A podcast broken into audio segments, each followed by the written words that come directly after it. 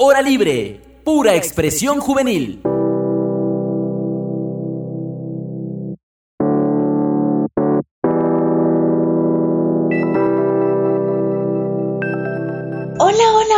Amigos de Hora Libre Pura Expresión Juvenil. Bienvenido y bienvenida al segundo episodio del Backstage de las emociones. Esta vez conocerás tus debilidades y podrás dar un giro 360 grados para convertirlos en fortalezas con este nuevo tema de... El secreto, conociendo mis emociones. ¿Estás listo? Acompáñame. El conocimiento de uno mismo, es decir, la capacidad de reconocer un sentimiento en el mismo momento en el que aparece, constituye la piedra angular de la inteligencia emocional. Daniel Goleman. Como escuchamos en el anterior episodio, Daniel Goleman popularizó el término de inteligencia emocional a partir de 1995 con el lanzamiento de su libro titulado Inteligencia Emocional. Y es común que cuando escuchamos coeficiente intelectual, de manera inmediata lo asociamos con nivel de inteligencia y por ende al éxito en la vida a mayor nivel de coeficiente intelectual. Pero, ¿sabes cuál es el dato curioso aquí?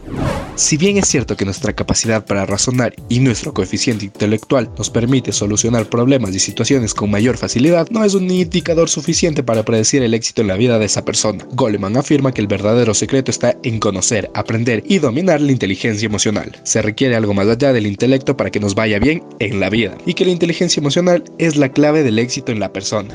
A lo mejor y nosotros ni le tomábamos en cuenta a la inteligencia emocional, pero puede que realmente sea el secreto de la vida.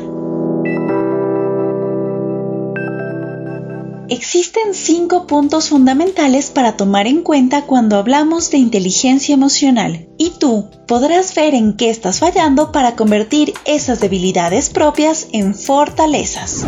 Autoconciencia emocional. Como su nombre lo dice, autoconciencia emocional se refiere a la destreza que tenemos para identificar y comprender nuestros propios estados de ánimo, emociones y sentimientos. Aquí también se destacan los valores y la esencia como tal de cada persona y se verá reflejada en las acciones y comportamientos. Mucha gente cree conocerse y se sorprende de lo poco que se conocen cuando hacen un examen de autoconciencia. Imagina que estás manejando un vehículo y que otro conductor se te mete en tu carril sin poner direccionales, ni hacer ningún aviso previo, y tú por suerte avanzaste a bajar la velocidad para que no existiera ningún accidente. ¿Cuál sería tu reacción? A. Seguir tranquilo, como que si nada pasó. B. Ponerte nervioso o nerviosa y estar alerta al volante. C. Pitar, molestarte y hasta gritarle a la otra persona. Según la votación que lanzamos en nuestras redes sociales, la gran mayoría decidió la opción C, pitar, molestarse y hasta gritarle a la otra persona que se metió de manera arrebatada a tu carril. Si tú también quieres ser parte y aportarnos con tu opinión, mensajes o recomendaciones, puedes encontrarnos en Facebook como Hora Libre Pura Expresión Juvenil o en Instagram encuéntranos como Hora Libre Radio. Y si tú también estás a favor de la opción C, déjame te cuento un dato curioso. Debes aprender a identificar tus propias emociones y sentimientos. En este ejemplo podemos ver qué es el miedo. ¿El miedo?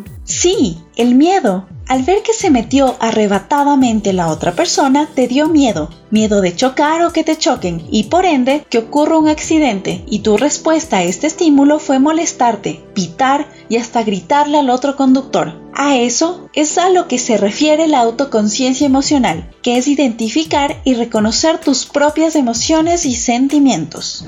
Autorregulación emocional. La autorregulación es nuestra habilidad para poder controlar y dominar nuestras emociones y sentimientos, sobre todo cuando se basa en impulsos emocionales. Aquí debemos lograr diferenciar cuáles pueden ser efímeras y cuáles pueden llegar a ser duraderas para tomar la mejor decisión. Debes tomar en cuenta que el lenguaje tanto verbal como el no verbal juega un rol fundamental en este punto. Ahora, imagina que estás en una relación, tienes una enamorada o enamorado, y por cuestiones de cuarentena se han visto muy pocas veces. Tu pareja te propone salir de viaje a la playa, y tomando en cuenta el muchísimo tiempo sin verse por quedarse en casa y seguir las recomendaciones de seguridad, tú responderías, A. De una, ¿cuándo nos vamos? B. Esperemos que se normalicen un poco las cosas y vamos. C. No, no nos vamos porque es peligroso. Podríamos contagiarnos de COVID. De la misma manera, la opción más votada fue la A. De una, ¿cuándo nos vamos? ¿Tú también compartes esta respuesta? ¿Te irías de viaje con tu pareja? Te cuento que en este ejemplo están dos impulsos emocionales, por un lado, la emoción por ver a tu pareja y pasar más tiempo con él o ella, y por otro lado, las ganas de salir de tu casa por todo el encierro de estos meses. Aquí deberás considerar las consecuencias que podrán tener estas decisiones, sean buenas o malas, y de acuerdo a eso, decidir sin ningún tipo de impulso emocional de por medio. Automotivación. La automotivación es la facultad de orientar nuestras emociones hacia los objetivos y metas. Es imposible en este punto no pensar en ser positivos, proactivos y optimistas para poder superar con éxito cualquier dificultad y poder discernir de la meta final cualquier otra meta u objetivo de corto plazo que a la final puedan cambiar el rumbo de nuestra meta final. Imagina que estás egresado de la universidad y actualmente estás haciendo tu tesis. Tu meta final es tener tu título de tercer nivel y hacer tu maestría. Y de manera inesperada se te presenta una oportunidad laboral. Tú, A. Decides dedicarte 100% a la tesis. B. Aceptas el trabajo y a la par harás la tesis. En esta ocasión, la mayoría de personas respondieron que aceptarían el trabajo. Si bien puede que te dediques a hacer la tesis y a trabajar al mismo tiempo, pero eso no quiere decir que tu rendimiento sea necesariamente satisfactorio. Recuerda que el que mucho abarca, poco aprieta. Debes ser consciente sobre tu meta final y qué tiempo extra estás dispuesto a tomar para que trabajes y a la par hagas la tesis. ¿Es realmente conveniente? ¿Acaso el trabajo es solo una meta a corto plazo? ¿Y qué es lo que realmente importa? Si bien está en ti automotivarte, también debes tener en cuenta cuáles son tus metas. Y si bien puedes tener otras metas de corto plazo, como en este caso el trabajo, no puedes perder de vista tu meta final, que es graduarte, obtener tu título por ende y también sacar tu maestría.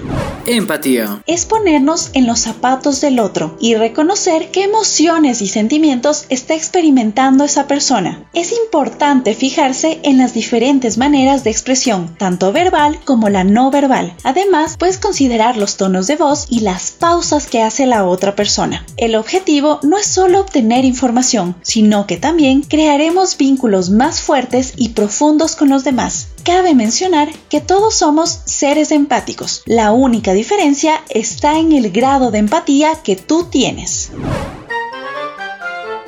Ahora quiero que pienses en tu alrededor, en tu ambiente, Actualmente es difícil encontrar personas empáticas, no solo que respeten a los demás, sino que imaginen cómo sería estar en el lugar del otro, sobre todo si hablamos de personas con discapacidad. Se puede notar claramente que la falta de empatía es tremenda, no solo por el rechazo social por ser persona física o psicológicamente distintas, sino que también por las condiciones que dificultan sus acciones en la vida cotidiana. El hecho de subir a un bus, cruzar la calle, la falta de accesibilidad en varios lugares públicos o la falta de herramientas para ser inclusivos con los individuos que lo necesitan, sin duda puede ser un impedimento para este gran grupo de personas.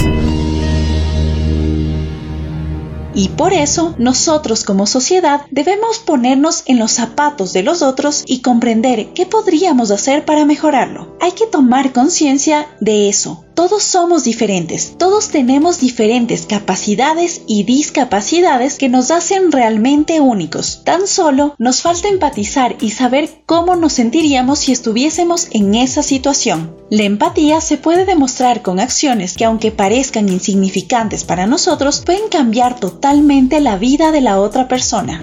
Habilidades sociales. Puede que suene simple y de hecho muchas personas pueden pensar que sus habilidades sociales son excelentes, pero ¿cuál es la realidad? Tú ¿Cómo te relacionas con los demás? ¿Te es fácil expresarte? ¿Sabes manejar las diferencias? Todas esas dinámicas de comportamiento influyen directamente sobre nuestra capacidad para disfrutar o no de nuestras relaciones, ya sean de amistad, amorosas, laborales o familiares. Aquí podemos identificar las causas para que los demás se comporten de una manera u otra con nosotros y a su vez nosotros con ellos. Si bien es más fácil relacionarnos con las personas más empáticas, el éxito está en relacionarnos con todos, incluso con las personas que decimos que tienen mala vibra. Estas cinco áreas antes mencionadas son el secreto para la inteligencia emocional y si tú no tienes tan desarrolladas estas habilidades, está en ti cambiarlas y transformarlas en tus fortalezas. Goleman nos recuerda en sus libros la necesidad de ser competentes en estas cinco áreas. No vale dominar una o cuatro. La persona emocionalmente inteligente es eficaz en todas ellas. Te cuento que el tema que escuchas de fondo es de autoría de nuestro gran amigo Gabri Madón y puedes encontrarlo tanto en Facebook como en Instagram por su nombre, Gabri Madón, y así podrás revisar su trabajo. Y con respecto al diseño gráfico, publicitario y comunicación audiovisual, es realizado por el maestro Daniel Brito y puede revisar su trabajo a través de su página web www.behance.net slash Daniel Brito Bisuete. Recuerda que estás escuchando Hora Libre Pura Expresión Juvenil y se estrena un episodio nuevo cada miércoles. Y si tú quieres conocer cómo fortalecer tu inteligencia emocional, no te puedes perder el siguiente episodio con Josué Llerena. Mi nombre, Kimberly Nicole, y nos vemos en una próxima.